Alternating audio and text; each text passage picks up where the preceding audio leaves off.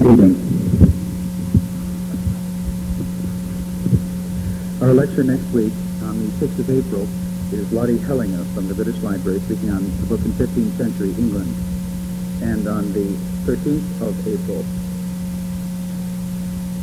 Kathleen Maltz of the School of Library Service faculty uh, speaking on research library. On the 20th, Michael Gullick, who participated in the refining of the Domesday book in preparation for its recent facsimile, speaking on the same. And on the 27th of April, Andrew Brown from the Cambridge University Press, presenting meditations on the, the present state of academic publishing. Our lecturer this evening is David McKitterick, who has spoken here, I'm happy to say, many times before, now librarian of Trinity College, Cambridge, speaking on Sir Geoffrey Keynes. It's a great, great pleasure to have him here as always.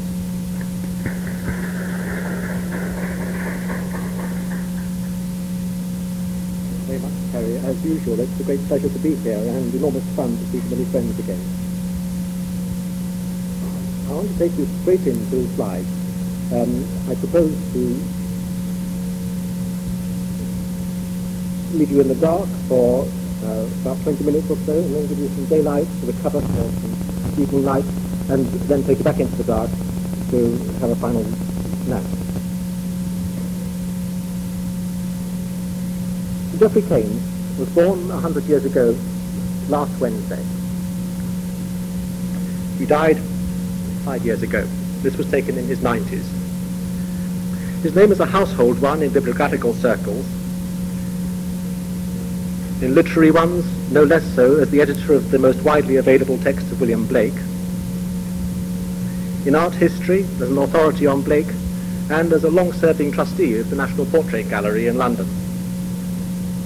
But, and it's very important to remember this in the next hour, he always remained very much attached to surgery and claimed convincingly to have had most satisfaction in his career as a surgeon where his work on breast cancer, on blood transfusion, myasthenia gravis, and even quite ordinary ruptures, brought him face, face to face with problems of a very different nature and, for years, brought him into conflict with members of his profession. It, one of the great benefits of growing old for him was to see himself justified 40 years after the event. He and his elder brother, the economist John Maynard Keynes, were two of the greatest book collectors in England this century, though his brother Maynard wrote no bibliographies. Maynard's books were bequeathed in the end to King's College in Cambridge. Geoffrey's are now in the University Library, and no doubt one day someone will compare these two rival collections in some detail. Tonight, however, I propose to concentrate on Geoffrey and to approach it with four principal questions in mind. First of all, faced with a collection in the university library of some seven or eight thousand books, how was it put together and in what order? How did his mind work? Secondly, what is the relationship of this collection to the bibliographies, bearing in mind, first of all, that for much of his life, Geoffrey was constantly improving his collection, trading off books through the auction houses and so on.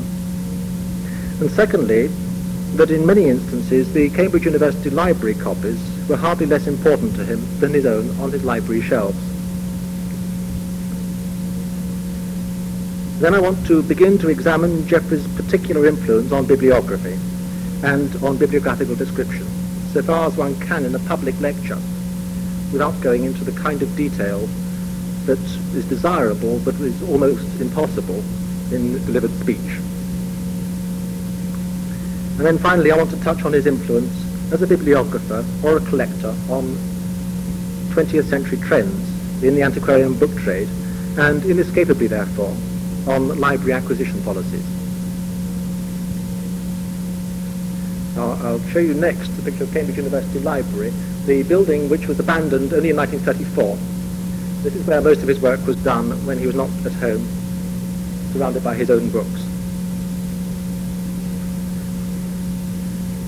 But rather than attempt to span the whole of a career that went through seven decades, I propose to concentrate on his youth, This is a picture taken in 1910 of the Cambridge Natural Sciences Club, and there's Geoffrey sitting in the middle as the chairman. And I want to look particularly at two projects. I will, however, also have something to say, more by way of promise than of exposition, about some of his later activities insofar as they illuminate this early period.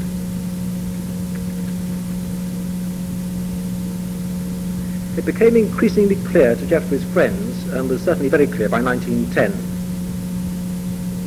It became clear to the reviewers later on that Geoffrey approached each of his major bibliographies with a long campaign. He alluded to some of these campaigns himself, for example in the preface to the bibliography of Sir Thomas Browne, published in 1924, where he wrote of it having been first projected and the work begun at Cambridge 16 years ago, or in that to John Evelyn, published in 1937, where he attributed the book's origins to the early months of the First World War. For Geoffrey, this necessarily long gestation, a period of research accompanied by a culling of booksellers' catalogues, and an ever-increasing correspondence, came to imply also, inescapably, a program of publication with which not everyone who sought final perfection before being satisfied enough to pass their own book for press could agree. His John Donne was the first of four editions. William Blake was revised with the help of Ed Wolf II in 1953. A new edition of Thomas Browne was published in 1968. This implied a combination of activity with impatience, which Edmund Gosse, for one, didn't entirely appreciate, or did he perhaps appreciate it all too well, when he reviewed Thomas Browne in 1924. And Gosse said, of all intellectual occupations, bibliography, properly conducted, is the most leisurely. Geoffrey was deliberately sparing of bibliophilic tales in his autobiography, The Gates of Memory. He believed that readers would find a surfeit of these stories boring or overboastful. But there are plenty of clues to his life as a collector before the First World War, though sometimes far too little detail. He read John Donne with his school contemporary Rupert Brooke. He was introduced with his friend Cosmo Gordon to Thomas Browne by Charles Sayle of Cambridge University Library, whose edition of the collected works appeared in 1908. Later on, of course, he was to be much influenced by William Osler. Of Blake, he recalled, as we shall find out later, that his first memory was of the plates to the Book of Job in a Trinity Street shop window in Cambridge. The roots, of course, were deeper than that. And I want to go back now. This is a list of the Baskerville Club, um, as it appears in the front of Geoffrey's bibliography of John Donne, published at the beginning of the First World War. Headed by the president, Francis Jenkinson, who was also Cambridge University librarian. This was Geoffrey's first book, published by the Baskerville Club, a society which by 1914 consisted, I think, of 37 people. It had been founded by a couple of people in October 1903. Charles Sayle, like Geoffrey, uh, old Rugbeian, um, now a bachelor approaching 40, who after a not wholly successful literary sally had spent four years cataloguing and studying the old library of St John's College, before in 1894 he embarked on what was to have become a union catalogue of pre-1641 English books in Cambridge libraries. In 1903, Charles Sayle saw published the third volume of what was to prove to be the only part to be completed of this project, that of the University Library. Sayle's work as a bibliographer, and here he is at the bottom of the list of members of the club in 1903, has now largely been subsumed, of course, into the short title catalogue published in 1926. But in his day, he had a great influence on people like Sir Walter, um, Sir Walter Greg. Charles Sayle and another member of the club, Arthur Cole, another book collector, elected a member of the university library staff as the first secretary. By the end of the year, 1903, they'd been enjoying, joined by, amongst others, John Maynard Keynes, Geoffrey's elder brother. The club began very much as a social arrangement, meeting for breakfast in college and in Sayle's back garden in Trumpington Street when it was a good morning. And they, of course, met to discuss Baskerville.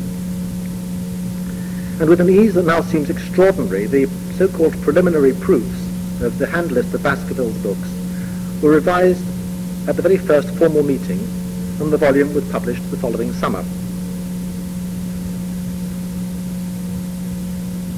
Apart from the Baskerville handbook, hand list, the club seems to have considered itself as a publishing society almost as an afterthought. Certainly there was nothing in the rules to say as it should be in 1903.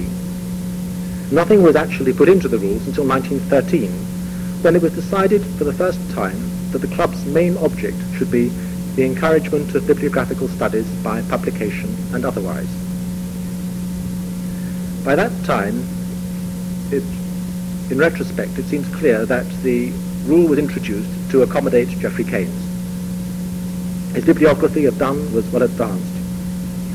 Although the club considered a catalogue of incunables in and round the cathedral town of Norwich, it considered a calendar and selections from Henry Bradshaw's papers. It considered a bibliography of Thomas Gray. It considered a catalogue of the parish library at Cartmel in Lancashire. Nothing had appeared. The club had heard papers on, of course, Baskerville, but also on Bodoni by E.P. Goldschmidt, the London bookseller, or the man who became a London bookseller. And from February 1908 until February 1913, the minute book of the Society records no activity whatsoever. It was, however, finally revived in February 1913 with a clear wish to introduce new members of the university into book collecting circles and to encourage younger people in Cambridge. Now, in view of the extent to which some of Geoffrey's bibliographies have become, become a major influence on work this century, and have become models either to be followed or to be avoided, it's of some interest to examine their gestation, and this is where the records of the Society are of crucial interest. The Baskerville Club Minute Book is a useful starting point. On the 23rd of February 1913, Geoffrey offered his bibliography of Donne, uh, incidentally, before he'd even been elected to the club. And the club secretary, Bartholomew, had obtained already a quotation from the university press. There was clearly some collusion going on. The minutes. After some deliberation and examination of the manuscript of the bibliography, Mr. Gaselee moved, he was subsequently librarian of the Foreign Office, that the council accept Mr. Keynes's offer and that his bibliography of the writings of John Donne be printed as the club's second publication. Dr. W. M. Fletcher, physiologist and almost certainly a friend of Geoffrey's, seconded the motion, which was carried unanimously. It was further decided that Mr. John Maynard Keynes and the secretary, Bartholomew, should confer with the author as to the details of arrangement and production, and that the possibility of shortening some entries should be borne in mind. What exactly was meant by this rather opaque minute is clear from a letter to Geoffrey from Bartholomew, written two days later. Bartholomew had caused the University Press at Cambridge to set a specimen page using his own bibliography of Richard Bentley, published in 1908, as a guide as to general style. Apart from general remarks as to page layout, there were also suggestions as to the description. This is from the 1914 edition of the bibliography. Recto and verso seem not to be liked, though I personally see no objection. A and B much preferred by the meeting. This was an innovation in that not only Bartholomew, but also his mentor, G.J. Gray of Cambridge, as well as Thomas James Wise, even in his 1913 bibliography of Coleridge, were all using reverse in Bartholomew's following sentence there may be the germ of what was to become a long debate. It was further suggested that the manuscript might be somewhat shortened by leaving out the full titles of certain editions of works which agree exactly with certain other editions of the same work. Having decided on the book, Geoffrey and the club proceeded together with some caution. Bartholomew, on the screen now, member of the University Library staff, and looking out from his window, uh, probably towards the Senate House, on, those of you who've been to, been to Cambridge will remember there's a green sward in front of the old library. Bartholomew was shy of bibliographical formulae, or algebra as he called it, but was alert to write, the algebra in the enclosed wants very careful checking. The same sort of ambiguity occurs in nearly every entry. In September, referring probably to the entry for the 1626 Ignatius's conclave, he, conclave, he had to upbraid Geoffrey yet again. No use being in a fume if you want to be a successful scientific bibliographer. It may pay in medicine, but I doubt it. I disagree with you entirely that G6, by itself, obviously means that G6b is blank. G6b, fortunately, 1. Bartholomew ended his letter with an invitation to go for a walk the following weekend, and the two men became ever firmer friends. But these were never lessons that Geoffrey learned very comfortably. By February 1914, they were discussing the title page, set finally with a panache entirely lacking in other Cambridge University Press books of this period. By his own estimate, Geoffrey's editions made, the, made in the course of 1913 had added one-tenth to the bulk, despite the uh, minute of the club a few months earlier. And despite this, despite this superior paper, despite the change in format from small quarto, that used by Bartholomew for his Bentley, to large quarto, the club felt that it had been overcharged by the press. Geoffrey, however, received his copy of the book at Versailles early in 1915. The book broke new ground in several ways. most obviously in its large quarto format, which provided ample room for the reproductions of title pages which became a feature bibliographies. The title trans- transcriptions could be and always were idiosyncratic, not just because of the Baskervilles' fears as to bulk. Where the words and the spelling were carefully copied, no notice was taken of capitalization, and the ligatures were reproduced only insofar as the Cambridge University Press's Caslon font allowed long S was used regularly. Even in his 90s, Geoffrey was impatient of quasi-facsimile transcription, though he did at least use it in his Blake bibliography to some extent. And he could never be persuaded to indicate line endings with the usual vertical slash introduced by Edward Capell in the 18th century, and used in Cambridge by G.J. Gray as recently as 1907 in his bibliography of Isaac Newton. In a strange way, even in 1914, ahead of his time, Geoffrey was beginning to perceive the superiority of illustration over the paraphernalia of quasi-facsimile. That didn't, however, prevent him presenting the title pages of the 1625 first and second anniversaries entirely reset, with no caveat whatsoever. His own copy was imperfect, and here we see the, his own collection influencing directly appearance of his books. And on these, these occasions he turned instead to the Clarendon Press at Oxford, who lent their own modern typographic pastiche from Grierson's edition of Donne published a few years before. Subsequently, of course, the book was greatly enlarged.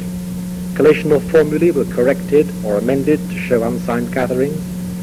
More illustrations were added, more copies found and noted, documents quoted, the introductory remarks to each title rewritten. But, essentially, the book remained recognizable even in 1973. By then, the number of books recorded dedicated to Donne had quadrupled, and that's one to four. The celebrated list of works in his library uh, of um, works from John Donne's library had risen from 14 to 218. Geoffrey acquired his own first book from John's library, from Donne's library, just too late to get it into his book. He confined his search in libraries to those within reach, principally, of course, the University Library in Cambridge, and this is where you used to re- read rare books in 1910.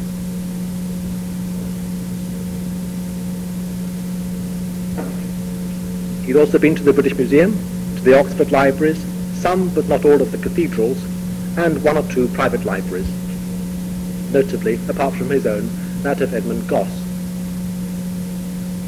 The only copy he recorded of the 1611 Anatomy of the World was that of the Earl of Ellesmere, now in the Huntington. With the single exception of Robert Hoe's library, sold in 1911 and therefore available in the catalogue, there was no American library listed amongst the locations. Those subsequent editions were to be enriched with details of manuscripts and special copies, and a clearer pattern of rarity was eventually to emerge. It's noticeable that in 1914, Geoffrey had nevertheless established, with the help of Gosse and Grierson before him, the major part of the publishing history of Donne's work, at least for the 17th century. The reviewers were quick to compliment him and on occasion to offer extra tidbits. Among the very few to make a serious point was A.W. Pollard, who drew on McKerrow's great 1913 paper on bibliographical evidence, which Geoffrey clearly hadn't read when the book went to press, um, to point out that the variant states of the 1633 juvenilia, either with or without one of the imprimaturs, were probably the result of stop press correction. In later editions of his book, Geoffrey himself drew attention to his own mistaken attempt to establish an order of priorities among differing copies of the 1633 poems that were the result of the same phenomenon. But even as Geoffrey searched for his next project, he continued to enrich his collection. The perfect copy of the 1633 poems was elusive, as he chased unsuccessfully after copies. Even in 1911 it was an expensive book, when he missed a copy in Newcastle for six guineas. The usual price in London was 10 to 15 pounds before the First World War, though the whole copy fetched $135 in 1911. After the war, thanks not least to Geoffrey and bibliography, the prices increased noticeably, and Geoffrey missed a bargain in 19, uh, at 15 pounds when Francis Ed- Edwards offered a copy in exceptional contemporary condition, just the style that he most sought for, as we shall see in a few minutes.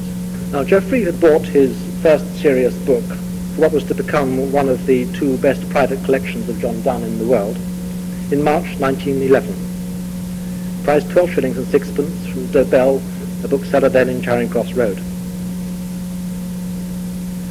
Within a few months, he had the 1648 Biathanatos, the 1651 letters from Barnard, a graduate book from Cambridge, now a bookseller in Tunbridge Wells, the 1627 Devotions, imperfect, but in a contemporary gilt binding, five shillings. Geoffrey's brother Maynard finally produced an imperfect copy of the 1633 poems. Thorpe London added for 15 shillings the 1610 Pseudo Martyr, Donne's first book. The guides to the literature were few. Edmund Gosse's Life and Letters, published in 1899, was the only modern authority, and this is where Geoffrey would have had to go in the university library to look up John Donne in the catalogue. The best modern edition, apart from Grierson's, um, since that of Grosart in 1872, was that by E.K. Chambers of 1896. The 1895 Grolier Lowell edition was not easily available in England. The only copy known to Geoffrey was in the British Museum. Grierson's edition appeared from the Clarendon Press in 1912, in other words, rather late on in Geoffrey's investigations by his standards. In his autobiography, The Gates of Memory, Geoffrey wrote of having been preached to on Donne by Rupert Brooke. Brooke reviewed Grierson's edition anonymously in The Nation, compl- complaining of the editor's priggishness in handling the love poems, and especially The Progress of the Soul. two years later, a reviewer in The Spectator this time of Geoffrey's bibliography pointed out what had become clear. Donne is, par excellence, the poet of the younger poets of today, and this, this offering to his memory will not remain unappreciated.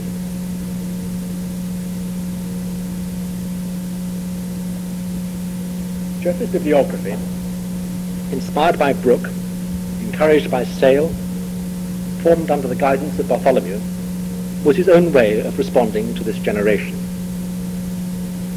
He discovered, on the other hand, William Blake, apparently completely independently, in 1907 or so, in his second year as an undergraduate.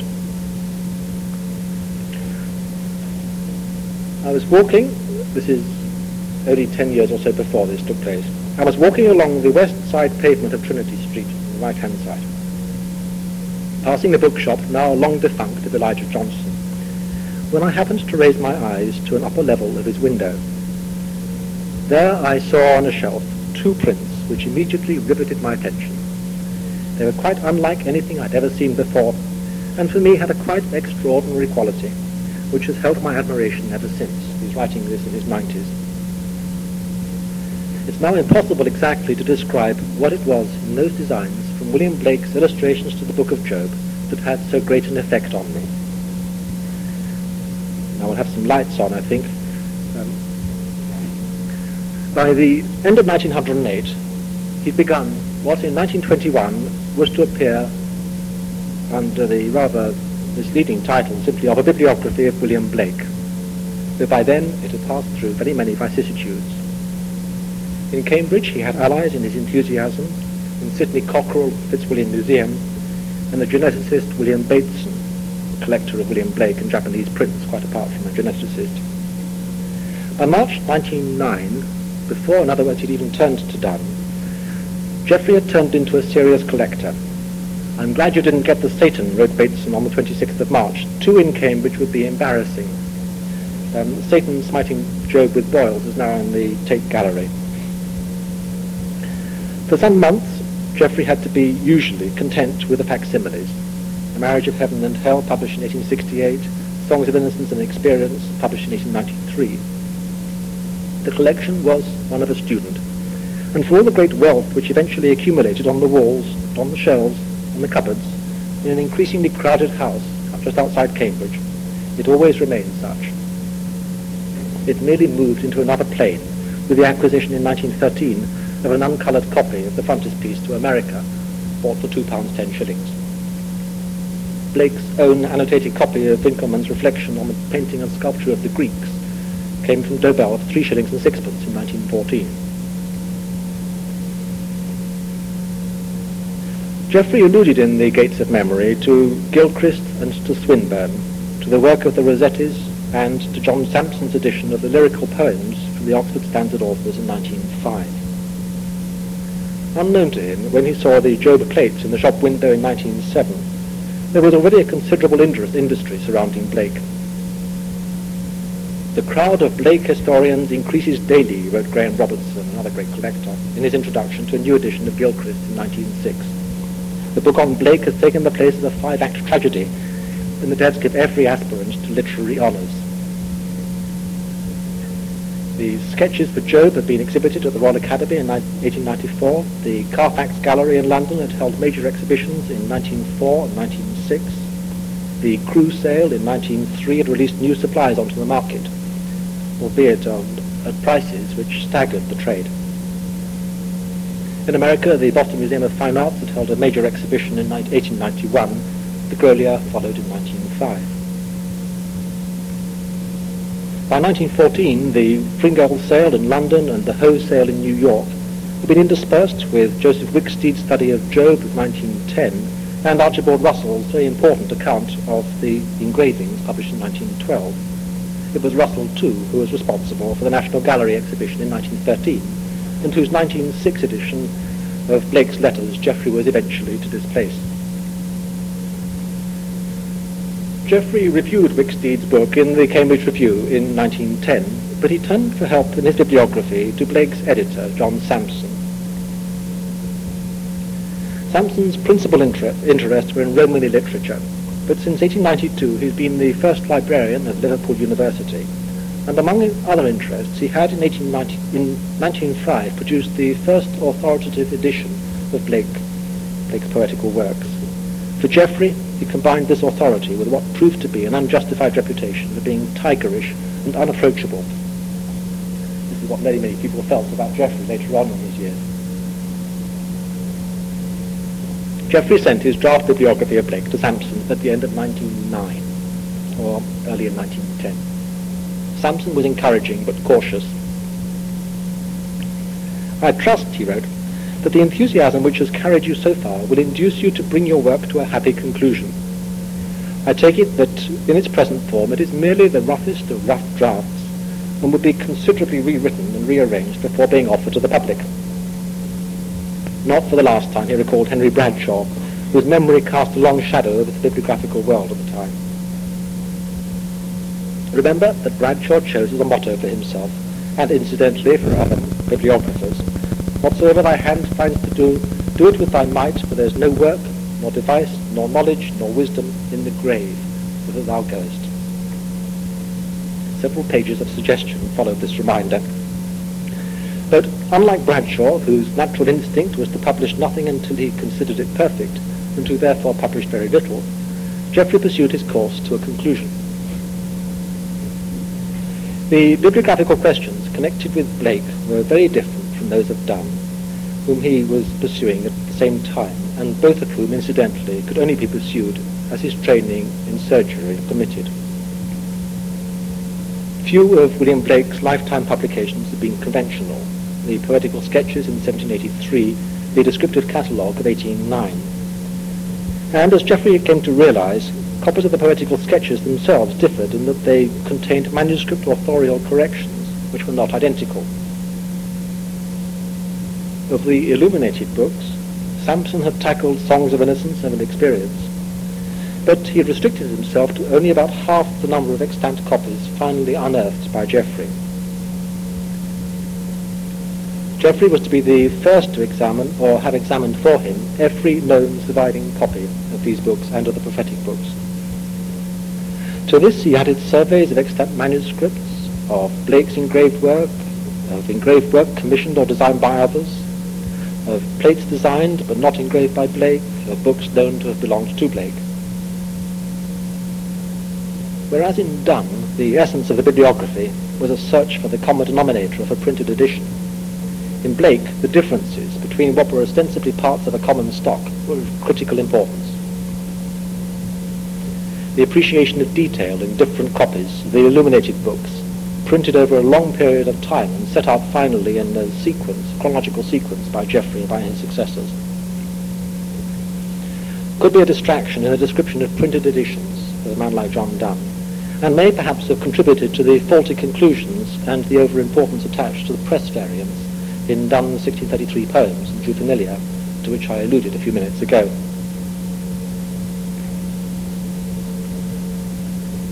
Sampson's remark in his letter of 1910 became in 1911 a full publisher's report, a copy of which Geoffrey fortunately preserved and annotated with his own comments.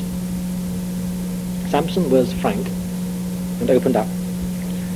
Only in a strangely limited sense can the work be described as a bibliography of William Blake.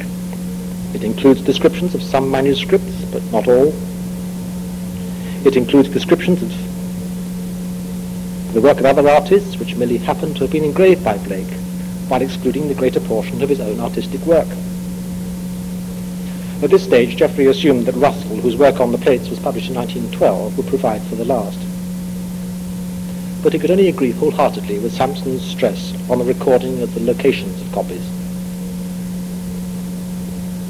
A very serious omission in Mr. Keynes's bibliography is his failure in the case of original editions of Blake's works or of unique or rare reprints to record the public or private libraries in which copies of these are to be found. If the bibliography is to be of any service to the reader, this information should certainly be given. Of Jerusalem, Mr. Keynes says this work is usually uncoloured, as though copies in this state might be found on any bookstall. One would like to know precisely how many copies of Jerusalem or of the other prophetic books are known to Mr. Keynes. And in what public library or by the courtesy of what private owner they may be consulted. In view of the care with which Geoffrey eventually recorded individual copies, with their provenances and current locations, it's not easy now to imagine how much briefer his original intentions were, and how devastating an effect Sampson's suggestions were to have on subsequent study.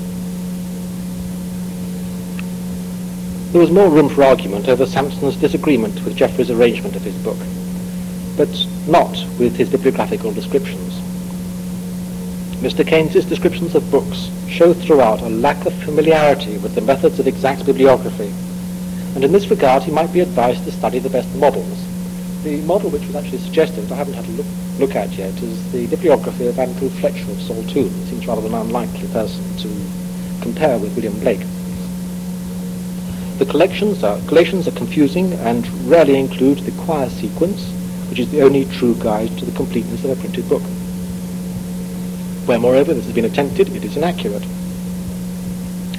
Such an impossible collation as that given of Blake's descriptive catalogue, A3, B to F6, G3 equals 36 leaves, is enough to make Bradshaw turn in his grave. Mr. Keynes contested this himself by trying to fold a sheet of paper into three leaves. I can only guess, says Sampson, that possibly the copy examined by Mr. Keynes, the, which must have been the copy that belonged to William Bateson, uh, has the first and last leaves missing. Geoffrey thought the need for a quire sequence a matter of opinion, and against Sampson's remark on, on his collation of the descriptive catalogue, noted that he had used a perfect copy in the original wrappers possible, remarked Geoffrey, for leaves to be stuck on with gum. Well, there are at least three possible answers to this problem. Um, the effect of Sampson's long report was that Geoffrey revised his plans almost completely, especially with regards to the illuminated books, and now concentrated on the distinctions of individual, precisely located copies. In October 1911, he had a brief questionnaire printed at the University Press to be circulated to everyone known to possess printed works by Blake, both in England and in America. This single quarto leaf set out nine brief questions.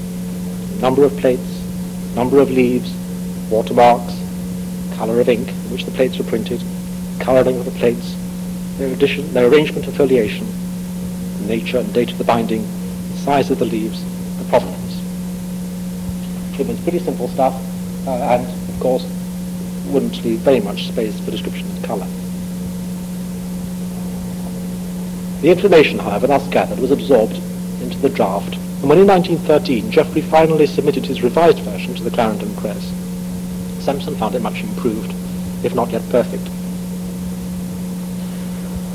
Perhaps the weakest feature of Mr. Keynes's book is a tendency to lapse into aesthetic criticism or evaluation, which should be fought against by a bibliographer as a Christian fights against sin or a scientist against sentiment.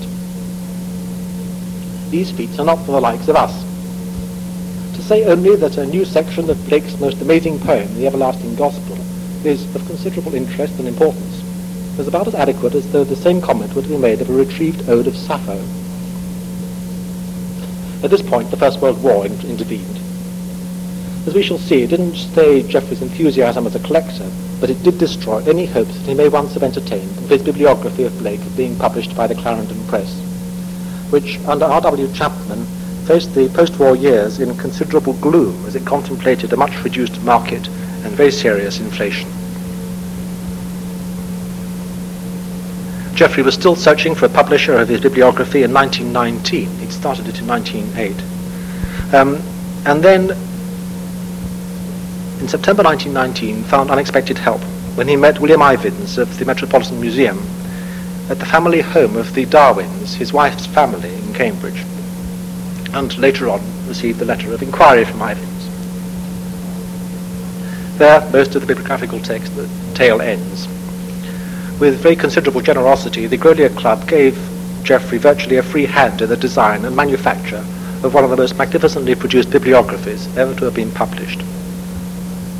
The press work was finished by November 1921. Geoffrey signed his own name in his own copy in February 1922. Donne and Blake had dominated the years before the First World War, and on them Geoffrey cut his bibliographical teeth. He summed up very many of his difficulties in the preface to Blake. It's difficult for an amateur bibliographer to arrive quickly at a standard form for his entries, particularly when, as in the present case, Blake, it has frequently to be changed to suit the varying nature of the material. I've already touched on the distinction necessary in approaching these two very different subjects. Both were to absorb him to the end of his life. The Blake collection was begun in 1908, Donne collection in 1911. of the other preoccupations of these earlier years, leaving aside A. Housman, Hilaire Belloc, Henry James, Aubrey Beardsley, the first book by Thomas Fuller to arrive in his library, and what became a very large collection of Thomas Fuller, seems to have been The Holy State in 1910. But he began to pay serious attention to Fuller only in 1916 or so, the year in which he also began to tackle for the first time John Evelyn, Samuel Butler, Jane Austen, and William Wordsworth. An income as an army officer gave him money for books, and they were one of the few consolations available in France. In October 1914, he wrote from Versailles only of Donne and of Blake. With the deaths of his closest friends in 1915, Rupert Brooke was the best known, but was by no means the only one. He became noticeably depressed. And as Bartholomew especially, with Sayle's hope, help, tried to distract him, booksellers' catalogues became increasingly important. They were irregular, but the acquisition in 1915 of Drayton's 1630 poems was so much of a triumph that it tempted him to try a bibliography of Drayton. By the end of the following February, however, he was set on John Evelyn. And we'll have another, some more slides.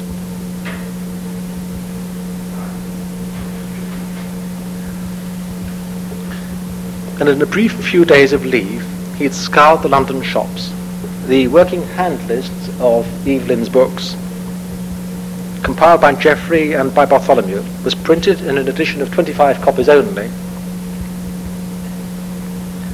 and was confined ostensibly to copies in three public collections.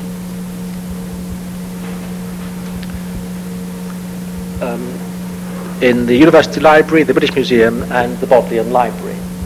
And in this blow-up here, you can see the, how the collection developed. Uh, this is Geoffrey's handwriting of about 1916 or so, um, interspersed with pieces from bookseller catalogues, auction catalogues, being here. And this is the way that they put together the bibliography that finally appeared in 1937. It was, in every sense, a working document, provided with plenty of space for annotation, and endowed with no bibliographical information at all. This might have given something away to the booksellers, I suspect. Apart from the imprints, where they were known, and the formats, so far as they knew them. It was very much a shopping list, for which Bartholomew acted as Geoffrey's agent. As I've just mentioned, Geoffrey's army pay gave him a new freedom to buy books. When I come back with my 24 shillings a day and no expenses, I shall be unprecedentedly rich. Books will be cheap, and I shall have a wonderful haul of Donnes and Blakes, everybody else being too poor to buy. Even long before the First World War, with relatively little spare money, he preferred books in contemporary condition to those which had been rebound. And there's that in the middle, is the Donne devotion he for five shillings.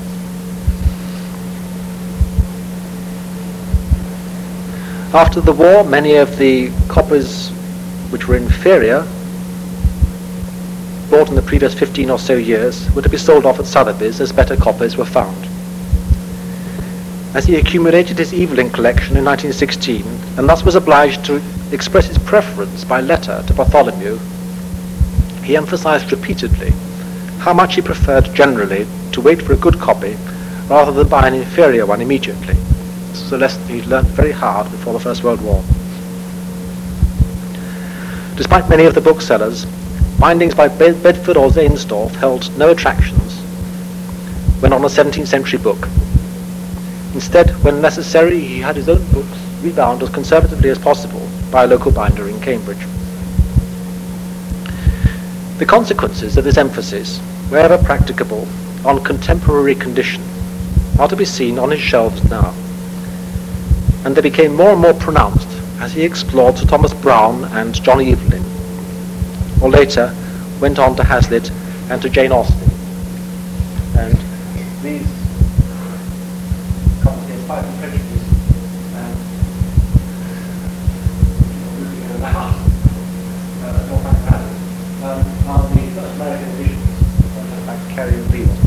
um, which Geoffrey bought during the First World War. Not everyone, even in Cambridge, understood him perfectly. Considering the rev- it's surprising now to find how few books amongst Geoffrey's extant library can be shown to have been bought from this traditional treasure trove It's very easy to spot books from the traditional treasure trove because the booksellers' code in Cambridge for David's Bookshop was an open secret in 1910 and it's still the same today. There were major finds, such as the manuscript miscellany of Donne's poems, now in the University Library. But generally speaking, the books bought there and still in Geoffrey's collection, very important, were not by the authors to whom he gave most attention as a bibliographer. The 18th century novelists, Samuel Johnson and his circle, were more frequent um, than those with whom I've been principally concerned this evening. The Baskervilles from this source were by no means the most important, though on the other hand, Geoffrey's collection of Thomas Bewick and of the 19th century printer or publisher William Pickering's books prospered here. It would be unfair to ascribe to Geoffrey any long-held opinion solely on the basis of that held in France in a letter written in April 1916. But it is an opinion borne out by the evidence now to be seen on the shelves of the University Library. David never knows when a copy is a decent one, or at any rate, doesn't exercise any sort of judgment. I think most of us would be quite happy to buy that old calf there at a reasonable price. Having formed his priorities as to condition, and here he was very much ahead of his time, Geoffrey then developed them only gradually. Although within a very short while he was usually to abandon the practice, for a time, in about 1917, he fell into the habit of buying books in 17th century contemporary calf, which usually of course had blank spines, then having their spines lettered in gilt. Examples are now to be seen especially amongst the Donnes and amongst the Thomas Brownes. Bartholomew, more sensitive to condition, protested and therefore received a diatribe from Geoffrey, who reminded him that even the place where Bartholomew worked, Cambridge University Library, was not without sin.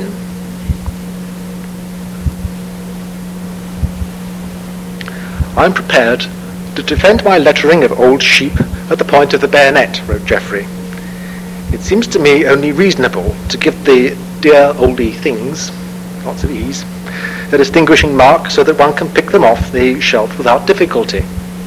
If you've only got six, of course, there's no necessity. But then I'm buying books on rather a large scale, to quote your measured phrase. And surely I have the president of the university library to justify me. It surprises me to find you, the eminently reasonable, the scorner of bibliographical affectation, up against me in this matter. I have to pardon the following sentence, but this is what he wrote. Now, if I had red and green labels plastered all over them, or tore out the leaves and pissed on them a la Riviere, or you'd have some reason. There's more to say than I can manage in a letter. And he clearly thought it was time to stop. Bartholomew won again, and in 1918 preserved in Geoffrey's copy of this book the note of instructions sent off from France to the bindery in Cambridge. The book needed uh, was bound in 17th century calf and needed to be rebacked, so even Bartholomew's criticism might be muted. But Geoffrey's further instructions were wholly admirable. No end papers or other ad- additions will be wanted. This is written on the on a piece of paper tipped into the front. In 1921, many of the best parts of Geoffrey's library were still to come. The Dobell manuscript of Donne's poems, for which he knew Dobell had paid six shillings, was priced at £100 in 1916 and was a tempting but unattainable prospect. Then he went finally to Harvard. In the Thomas Browne collection, Sotheby's had provided Elizabeth Littleton's presentation copy of Browne's Christian Morals of 1716. Dobell had provi- provided Elizabeth Littleton's own commonplace book, which Geoffrey edited. The sale of Browne's 19th century editor Simon Wilkins' library in October 1921 was to produce much more. The Draycott House sale of the following month produced books in just the kind of condition which Geoffrey most valued. By Donne, Thomas Fuller, Henry King, Rabelais. 1924, they say that the li- library of the 17th century Daniel Fleming was to provide the book trade with stock for Geoffrey's shelves for decades to come. For Jeffrey, bibliography and bibliophily were inseparable. He regarded his collection as a working library and went about his collection with the same systematic dedication that he did his work as a surgeon. Of the great author collections by which he became best known, many of them associated with the standard bibliographies, most of William Harvey was collected very rapidly between 1924 and 1928, a couple of years after his Oxford monograph on the circulation of the blood and blood transfusion. It, the, this book has got a historical introduction which is entirely characteristic of Geoffrey in that it goes right back to the peculiar goings on of the papacy in the um, pre-Harveyan days about blood transfusion. Um, Hazlitt and Jane Austen had been started. Henry King was begun in 1924, William Cowper 1927, Bewick and Boyle in 1928 and 1929. Timothy Bright, the man remembered now chiefly as the author of the first book in English on shorthand, was begun in 1931. Francis Bacon, 1932. Thomas Hook in about 1936. George Berkeley, though begun in the early 1930s, was mostly assembled after the Second World War. With the publication, however, in 1914 of John Donne, Keynes had become an authority. With Blake in 1921, he confirmed and enlarged his position in a startling way.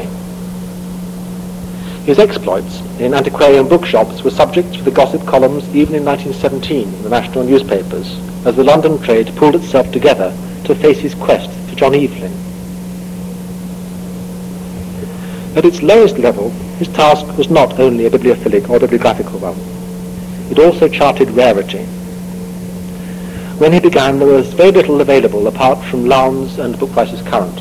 The short title catalogue appeared in 1926 Wing for the later 17th century was nowhere to be seen in the future. The 18th century short title catalogue, the 19th century short title catalogue had not even been dreamt of. Keynes' numbers were being quoted for Donne by the London booksellers in 1921, first of all by Leighton, uh, whose catalogues at this time are noticeably clearer than other London booksellers' catalogues for their bibliographical information. Then by Birrell and Garnett later on, by Dobell Francis Edwards. It's notable that um, some of these firms uh, had very serious export interests as well by the end of the 1920s. In 1913, Geoffrey acquired his copy of Donne's 26 Sermons with the imprint at the charge of John, Dr. Donne in a job lot at the Dowden sale, and this is the Dowden sale catalogue of 1913 with the prices. In 1930, Dobell, of whom Geoffrey had been one of the very best customers by now for 15 years or so, offered a copy of the same issue priced £25. It said in the catalogue, this third volume of Dr. Donne's sermons is an exceedingly rare book. It occurs with three different imprints, and up to larger capitals, the only other known copy with the above imprint is that in the possession of Dr. G.L. Keynes. No wonder that Geoffrey had to face the wrath of the trade over his mistaken ordering of the first two editions of Browne's Religio Medici, on which he finally retracted in 1952. His bibliography of John Donne had become required reading. Blake, rather less regular in the trade, became so, and the others followed suit. We'll have lights, please. Um, they required reading for librarians as well as for booksellers, and for their respective subjects became the mainstays of desiderata lists. When the history of this century's institutional collecting is finally written, it will have to address itself to the degree in which priorities were formed by the existence of major author or subject bibliographies. In that respect, Geoffrey's influence on 20th century librarianship, and therefore of our accessions policy on scholarship, has yet to be measured. Jeffrey had learnt his methods from Sayle, Bartholomew, and Sampson, with the help of other friends such as Cosmo Gordon and Sir William Osler. He knew himself to be in the van, better than Thomas James Wise, in whose bibliography of Wordsworth, published in 1916, he found a finished pattern of how not to make a bibliography. On a visit to Wise in 1917, he found the talk of Wise's enlarged prostate and his aunt's cancer merely irritating, and he came away in a feline mood. It's interesting to observe, he wrote, other people's methods. And of course, little podgy Mr. Wise is reckoned one of the princes of the Cosmos Bibliographicus. But I fancy that's reckoning in terms of bullion rather than competence, isn't it? Geoffrey is getting more confident. Geoffrey's bibliography of Blake was still not then finished, and although he had tackled one author from the hand-press period, he had yet to begin work on those after about 1800. Jane Austen, Hazlitt, and abortively Thomas Love Peacock they were to present entirely different bibliographical questions again, relating to paper, to bindings, to the North American trade. So far, these were questions of, what he, of which he barely thought. Geoffrey's library is generally acknowledged to be one of the finest of its kind collected this century. Blake's paintings, drawings, separate engravings, illuminated books, have joined those of a host of others in the Fitzwilliam Museum. And the rest of Geoffrey Keynes's library is now kept as a collection in the Cambridge University Library. Its great value is not only as a remarkable collection of collections, nor even as a library deliberately collected with an eye to contemporary condition, but also as the collection from which was contributed some of this constructed some of this century's most significant bibliographical and editorial work. Geoffrey's edition of Blake appeared in 1925, with Thomas Browne in 1928-31 and Rupert Brooke in 1946. Here he is at work as a literary editor, while his various bibliographies have become touchstones for other editorial projects, especially in the 17th century. The bibliographies were constructed primarily from copies of books in the university library Geoffrey's nearest research collection, and from his own shelves. Despite the acknowledged importance of author bibliographies, not only in literary studies, but also in the study of the book, either as an artifact or as an object capable of provoking strikingly different perceptions. Curiously little attention has been so far paid to the history of bibliographical description. For the 20th century at least, the Cambridge University Library is an ideal place to begin. Thank you.